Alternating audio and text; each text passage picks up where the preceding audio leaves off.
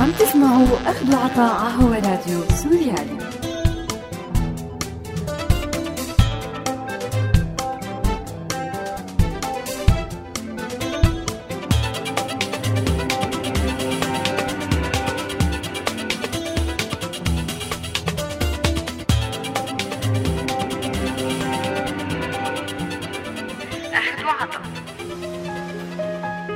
أعزائي المستمعين أهلا وسهلا فيكم.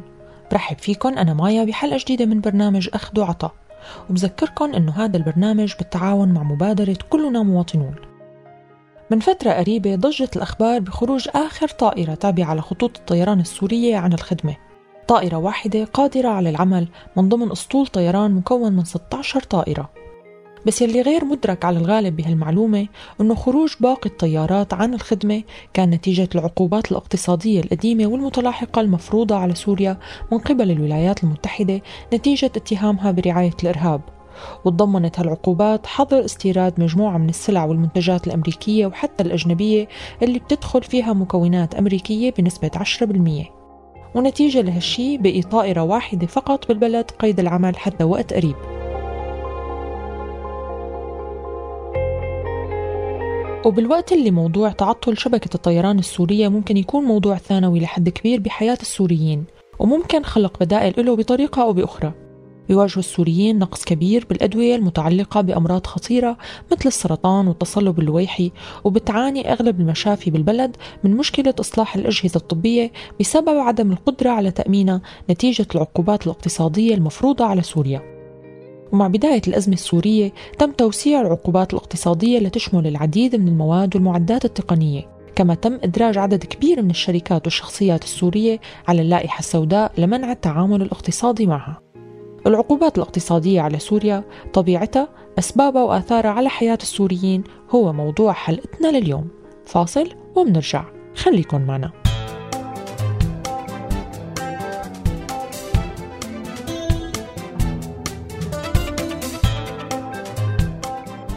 أهلا وسهلا فيكم من جديد ومثل ما عودناكم خلونا نبلش أول شي مع هذا الاستطلاع.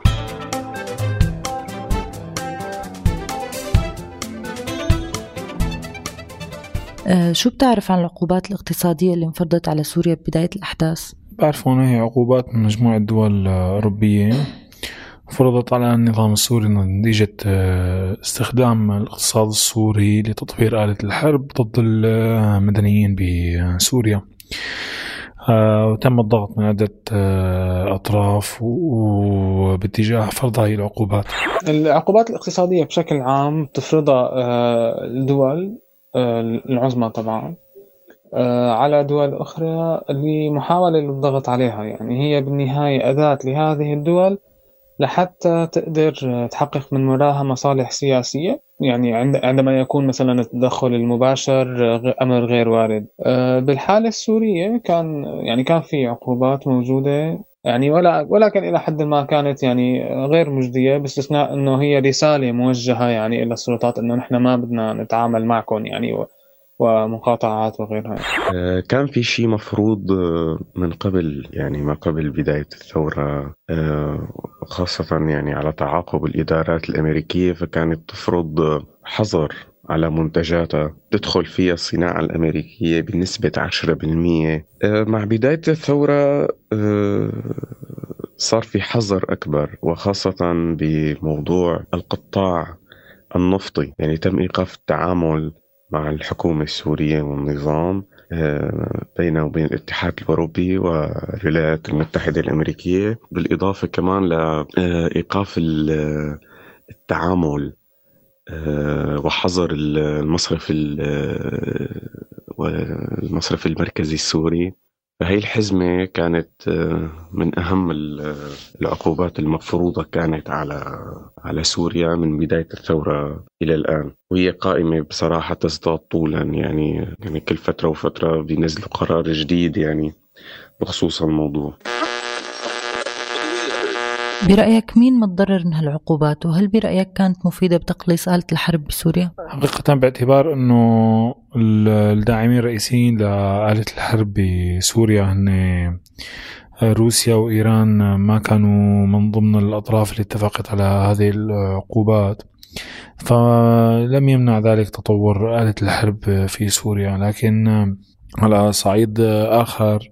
على الأقل حدت من آه، يعني تدفق الأموال للنظام لأنه كان النظام وما زال يستثمر كل الأموال آه، اللي تصب في الدولة السورية بتطوير آلة الحرب لقمع السكان والتظاهرات وكافة أشكال الكفاح ضدهم بالنهاية كان المتضرر الأكبر هو الشعب لأنه لأنه النظام قدر بشتى الوسائل بمساعدة روسية وصينية أنه يلاقي كتير مخارج اقتصادية بالنسبة له. المتضرر الأكبر هو الشعب بالنهاية يعني مثل وضع الحكومة السورية هي ما يعني ما كان في إلى العقوبات الاقتصادية هذا التأثير يعني سواء كان على قراراتهم أو على حتى الوضع العسكري على الأرض أو أو أي شيء يعني من هذا القبيل.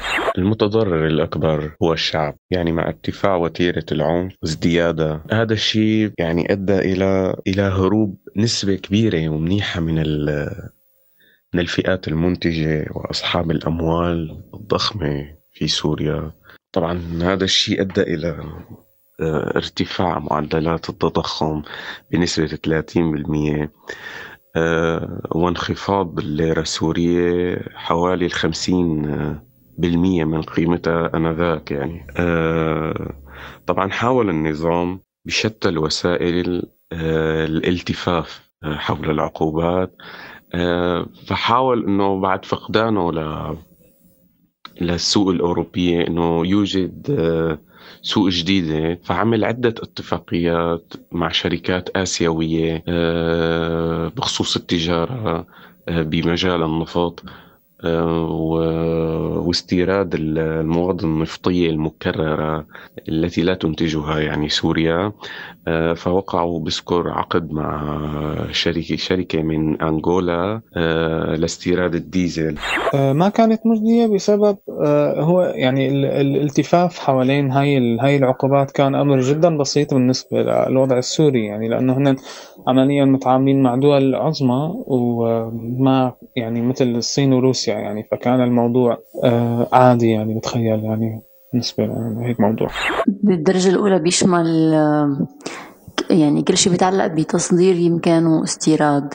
هذا الشيء كتير أثر على التجار السوريين بتخيل إنه هن أكثر يعني حدا فيني أقول متضرر وبنفس الوقت إنه هذا الشيء بيمثل فرد المواطن السوري بالدرجة الأولى. يعني ما بظن إنه إنه أوكي هو إنه هذا الشيء اثر على الاقتصاد ككل ولكن هالشيء بلامس حياتنا اليومية نحن وعطا بعام 1990 ونتيجة الغزو العراقي للكويت فرض مجلس الأمن بالقرار 661 عقوبات اقتصادية خانقة على العراق وعانوا العراقيين بسببها من حرمانهم من الغذاء والدواء وكل وسائل التقدم والتكنولوجيا الحديثة. معاناة أدت لوفاة مليون ونصف طفل عراقي من الجوع ونقص الدواء وافتقاد أبسط وسائل الحياة. وبعد كل المآسي اللي تسببت فيها العقوبات الاقتصادية على العراق وبعد خمس سنوات من فرضها أطلقت الأمم المتحدة برنامج النفط مقابل الغذاء لإيقاف الكوارث الإنسانية الناتجة عنه. اليوم سوريا عم بتواجه من بداية الأزمة مجموعة من العقوبات الاقتصادية اللي بدأت بعام 2011 من قبل الجامعة العربية أعلنت من خلالها عن وقف الرحلات الجوية من وإلى سوريا ووقف التعامل مع المصرف المركزي السوري والمصرف التجاري السوري وتجميد تمويل إقامة مشاريع على الأراضي السورية من قبل الدول العربية وتجميد الأرصدة المالية للحكومة ووقف التبادلات التجارية معها. وبالتزامن مع العقوبات الصادرة عن جامعة الدول العربية أصدر الاتحاد الأوروبي بعام 2011 مجموعة من العقوبات الاقتصادية اللي شملت وقف كل أشكال التعاون التجاري والتقني وكل المساعدات الصادرة من البنك الأوروبي للاستثمار. وتجميد العمل باتفاقية التعاون بين سوريا ودول الاتحاد وكل العقود الموقعة بينهم. والغاء مشاركة سوريا ببرنامج الاتحاد الأوروبي للمنطقة. وغيرها من العقوبات المتعلقة بتجميد أرصدة تابعة لمؤسسات سورية حكومية من بنوك وشركات وفرض حظر تام عليها ومنع الاستثمار فيها أو معها. أما أمريكا فكانت عقوباتها مشابهة لمجموعة العقوبات السابقة مثل تجميد أرصدة الحكومة السورية والبنك المركزي والعقاري والتجاري والإسلامي وشركات النفط والغاز ومنع الأمريكيين من التصدير لسوريا والاستثمار فيها.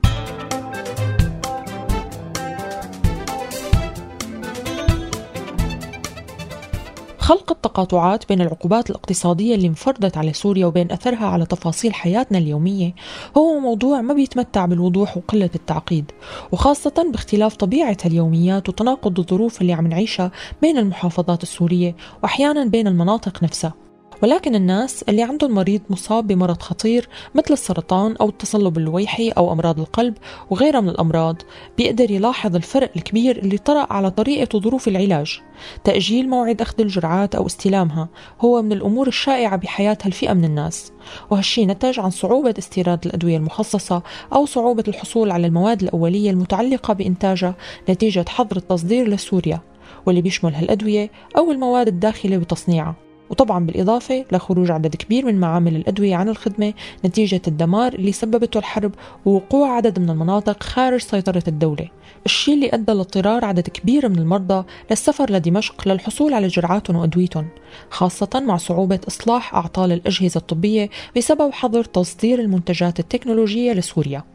نقص الأدوية وصعوبة الحصول على الخدمات الطبية أو تراجعها ما الأثر الوحيد للعقوبات الاقتصادية؟ فهبوط العملة قدام الدولار واللي كان مرتبط بشكل أو بآخر بالعقوبات سبب ارتفاع أسعار تكاليف الإنتاج والنقل وكل التفاصيل اللي بتدخل بإدارة المشاريع.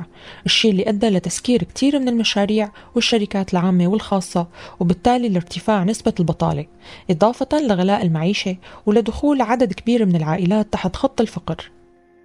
لكن لنعرف أكثر عن الآليات اللي بالعادة بتكون متبعة لفرض العقوبات الاقتصادية ولوين هي المفروض أنها تكون موجهة وتأثيرها رح نسمع من الأستاذ علي حمرة الصحفي الأخصائي بالشؤون الاقتصادية.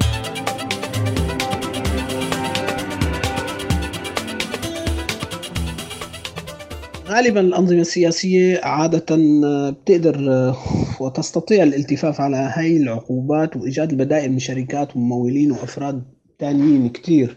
وبيقدر يحتال هاي العقوبات عندنا مثال آه، كوبا آه، فضلت معاقبة خمسين سنة ستين سنة ما بعرف لكن ممكن تكون العقوبات فلتت قدرت تفلت من العقوبات وقدرت تعيش بظل هاي العقوبات وأكثر من العقوبات هاي الاقتصادية المفروضة على على النظام السوري وفلتت منها بسرعة وقدرت تعيش وقدرت تعمل اقتصاد وقدرت يعني وغالبا النظام عندنا هو عمليا هو مفلت من هذه العقوبات لأنه وجد أساليب أخرى للاحتيال عليها والخروج منها. قدر النظام إنه يجير يجير موضوع ارتفاع سعر صرف الدولار هو سعر صرف الدولار عمليا آه، أثر على الاقتصاد آه، بشكل عام لأنه آه، بشكل مباشر على الناس آه، لأنه بيؤدي ارتفاع الأسعار بشكل مباشر وبشكل كثير وبيؤدي إلى فقدان المواد من الأسواق وبيؤدي إلى سلسلة من آه، من حلقات آه، الاقتصادية على الناس العاديين. وبالتالي هاي العقوبات هي ما فينا نقول عنها هي إلها الأثر المباشر. الأثر المباشر والكبير هو الحرب اللي سبب هاي المشاكل الاقتصادية. لكن الناس النظام بيضع العقوبات الاقتصادية هي واحدة من هاي المشاكل والقضايا اللي بحجة الحرب بيوضعها إنه أمام الناس كحجة. يعني عمليا النظام هو هو المقصود بعملية بآلية هاي العقوبات لأنها هي مفروضة على كحجز على الأموال كمنع تصدير مواد معينة كتصدير النفط مثلا. آه، شركات معينة تتعامل معه منع عقوبات اقتصادية على الحسابات البنكية على حسابات الأفراد البنكية. آه، العقوبات الاقتصادية هي مطبقة على الأفراد في سوريا والنظام والأشخاص الذين يدورون في فلكه والداعمين له بدءا من رأس النظام حتى زوجته وأقاربه وشركائه الاقتصاديين والداعمين له وممن له علاقة بدعم ومساندة التمويل هذا النظام. ويفترض أن لا تؤثر عليهم وعلى الناس العاديين لكن آه، يستطيع النظام بأي لحظة. أن يجير هذه العقوبات واستطاع كذلك خلال السنوات الماضية أن يجير هذه العقوبات ويجعلها على كاهل الناس. يعني إنه يجعلها هي تتحملها ويحطها حجة أو يضعها حجة أمام الناس العاديين بحجة عدم وجود ارتفاع الأسعار عدم وجود الخدمات عدم وجود الفيول آه، قطع الكهرباء عدم وجود الوقود. قطع الطرق آه، الشحن آه، كل ما يؤدي إلى ذلك من تضخيم الأمور تضخيم العقوبات الاقتصادية على الناس بحيث يجعل الناس يخضعون تحت سيطرتهم من خلال البوابة الاقتصادية عم تسمعوا أخذ عطاء على راديو سوريالي فاصل ومنرجع. خليكن معنا.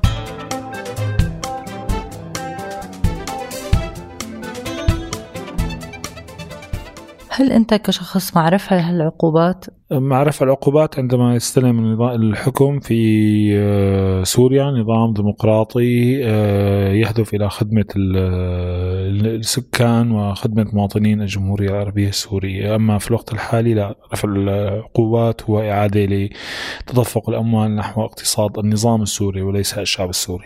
حقيقة أنا يعني أكيد ما أعرف هاي العقوبات بس ما المشكلة إنه أنا ما فيني أحدد وقت وأعرف إمتى انه هو وقت مناسب لحتى تنرفع عن عن بلدنا؟ أنا بالنسبة لي ماني شايف ماني شايف والله رفعه بالوقت الحالي هو حيغير شيء يعني بالموضوع باستثناء إنه ممكن ممكن يقول آه إنه نحن نحن رجعنا وكأنه الوضع طبيعي فلا مالي مع رفعة يعني. آه ممكن ممكن تنرفع بس لحتى يكون في تغيير حقيقي على الأرض تنرفع هالعقوبات الاقتصادية لحتى إلى حد ما يرجع يعني الموضوع لسابق عهده. طبعا مع رفع العقوبات بس المشكلة مشكلة وقت. يعني إذا نحن بدنا ننطر النظام حتى يسقط. فمن هون لوقتها بيكون يعني أفراد الشعب يعني انتهوا وخاصة إنه هن صعب يحققوا معادلة مدخولي الشهري لا يتناسب طردا مع مصروفي الشهري أيضا. ف لأنه سبب حكينا إنه الأك... يعني المتضرر الأكبر هو الشعب.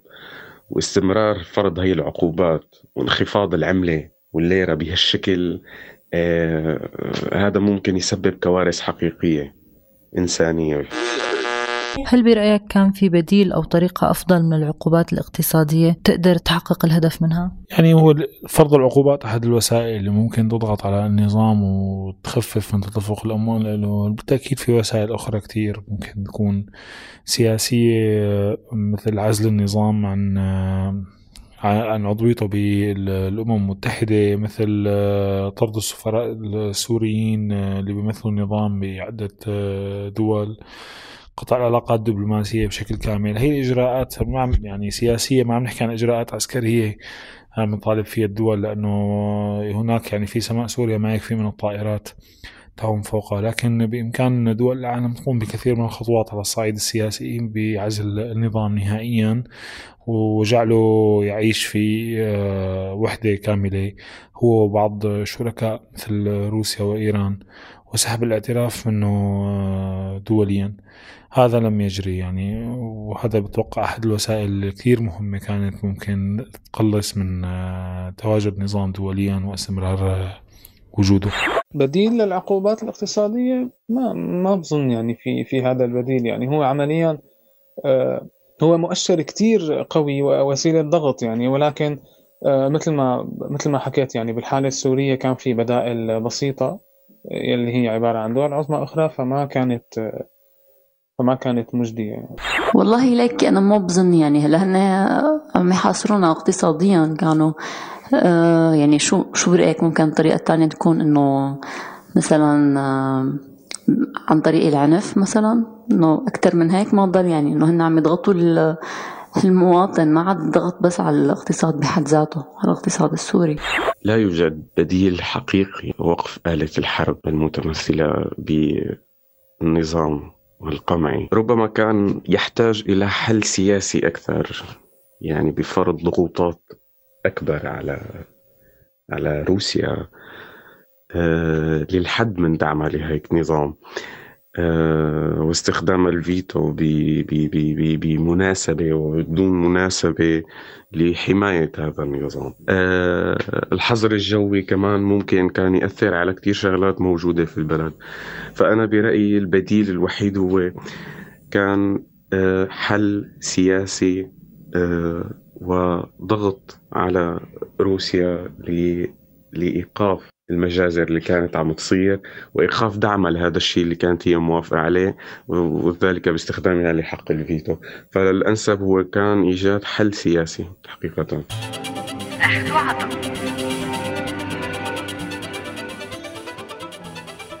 العقوبات الاقتصادية كانت الأداة السياسية الأهم اللي قام بفرضها الاتحاد الأوروبي للضغط على النظام السياسي السوري وإجباره على تلبية المطالب اللي طرح الحراك ببداية الأزمة. وبالرغم من أثرها المالي الكبير إلا أنها بحسب الخبراء بالنظر للواقع على الأرض ما قدرت تحقق الهدف السياسي منها وكان اعتماد الاتحاد الأوروبي على ورقة الضغط الاقتصادي بينبع من كون 90% من صادرات النفط السوري بتصب بالسوق الأوروبي. وبالتالي حظر التعاملات مع شركات النفط والغاز السوري أدت لخسارة 90% من مصدر القطع الأجنبي بسوريا. إلا أنه النظام قدر يخلق بدائل من خلال علاقاته الخارجية مع دول تبنت رأي سياسي مخالف للموقف الأوروبي بخصوص الملف السوري ومنهم إيران وروسيا اللي قدموا تسهيلات من خلال توفير سيولة مادية وتزويد سوريا بالنفط بناقلاتهم الخاصة. وكمحاولة للالتفاف على العقوبات الأمريكية والأوروبية على المصارف السورية الحكومية وعلى النظام المالي بشكل عام افتتح البنك المركزي بسوريا عدة حسابات بالروبل بالبنوك الروسية. الالتفاف على العقوبات الاقتصادية من قبل الحكومة السورية أخذ بحسب مختصين عدة أشكال. كان أبرزها إيجاد وسطاء من أجل معاملاتهم الدولية الشيء اللي خلق فرصة الإثراء لأفراد محددين وجدد غير مدرجين على اللائحة السوداء المتضمنة بالعقوبات الاقتصادية. فصارت الحكومة تمنح عقد لأحد الوسطاء اللي بدوره بيسجل شركة بسوريا أو لبنان باسمه غير مدرجة على قائمة العقوبات. وبيستخدم وسيط بيقوم بالتعاقد مباشرة مع الموردين وبيتم دفع ثمن الواردات من بنك مقره خارج سوريا. وبكل مرحلة من هالمراحل بيتم تحصيل الرسوم وبتتولد هوامش جديدة بتضخ أرباح ضخمة للوسطاء وبتأدي طبعا لزيادة بالتكلفة الإجمالية للمنتج الشيء اللي ممكن يساهم بتفسير سبب ارتفاع أسعار السلع الاستهلاكية مثل السكر والرز وغيرها بالسوق السورية واللي عم يتم استيرادها من قبل القطاع الخاص.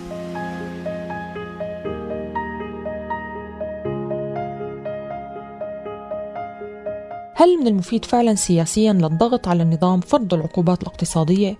وهل بعد تسريبات وثائق بنما اللي كانت مجرد نقطة ببحر التلاعب العالمي بمليارات الدولارات لحساب بعض الأشخاص ممكن أنه نقتنع أن العقوبات الاقتصادية أمر ناجع؟ ومع التأكيد على أن العقوبات الاقتصادية الموجهة لأفراد معينين للضغط عليهم رح تسبب لهم إرباك وخسائر بغض النظر عن أنه ممكن يلاقوا حلول ملتوية لهذا الوضع هل ممكن نفصل العقوبات الاقتصادية اللي بتأثر على السلطة السياسية عن العقوبات الاقتصادية على الدولة بشكل كامل واللي بتأثر على تفاصيل كتير مهمة بحياة الناس؟ بين العقوبات الاقتصادية والقدرة على التملص منها وبين حاجة الدول ولو شكليا لاتخاذ مواقف من المآسي والانتهاكات اللي عم تصير بسوريا كيف ممكن يتحدد المتضرر الأكبر من العقوبات المفروضة؟ وكيف رح يقدر العالم يخلق أساليب جديدة للضغط السياسي بالوقت اللي عم يعيش مخاض كبير ناتج عن عجز بتحقيق العدالة بين الشعوب؟ بالعراق عرفنا أنه الحرب ما بس طيارات وسلاح وصواريخ عرفنا أنه في حرب الجوع وفي حرب البطالة وفي حرب الفقر وحرب الظلم وما اهتز العالم إلا بعد ما مات مليون ونصف طفل وهاجروا كتير ناس. بسوريا رح نستنى هالقد؟ ولا كل شيء رح يتغير؟ وأيمت رح يتغير؟ عقوبات اقتصادية بظل أنظمة فاسدة. مين ممكن يدفع ثمنها؟ ومين رح يتضرر منها؟ سؤال من الصعب ما تكون الدول طرحته على نفسها.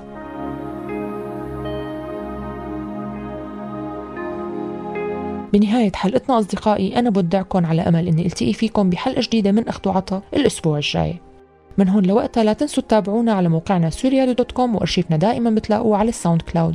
ولا تنسوا تولفوا علينا FM من هون للأسبوع الجاي كونوا بألف ألف خير.